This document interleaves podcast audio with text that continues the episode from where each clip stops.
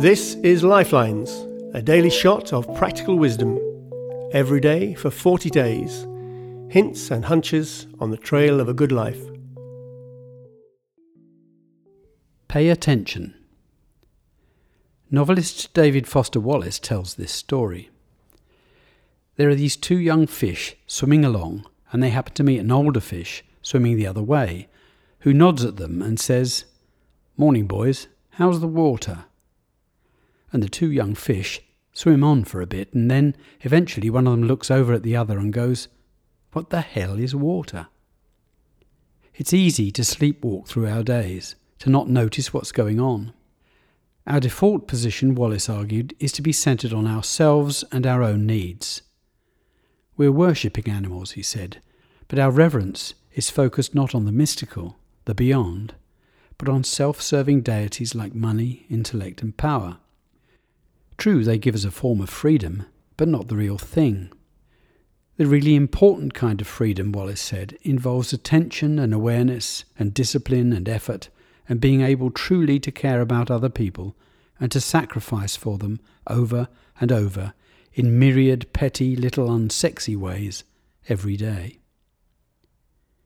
We have to explore the water that we're swimming in, examine it, paying attention to each other and to the vividness of the physical surroundings that lie beyond our personal murk.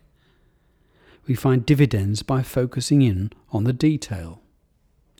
In his book Landmarks, the nature writer Robert Macfarlane notes the words people use to describe features of the landscape born out of daily, close observation. This is more than pedantry. It prevents our environment becoming a foggy blandscape. Such generalization is dangerous, he claims, quoting the poet farmer Wendell Berry. People exploit what they have merely concluded to be of value, but they defend what they love. And to defend what we love, we need a particularizing language, for we love what we particularly know. Novelist Patrick Kavanagh agrees. To know fully even one field or one land is a lifetime's experience. It is depth that counts, not width.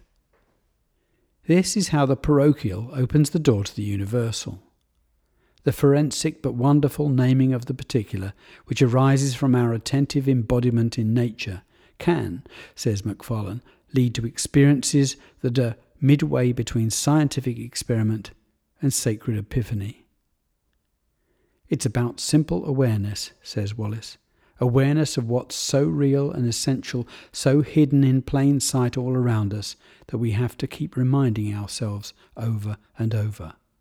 This is water. This is water. Lifelines is also a book. Find it at lifelines-book.com.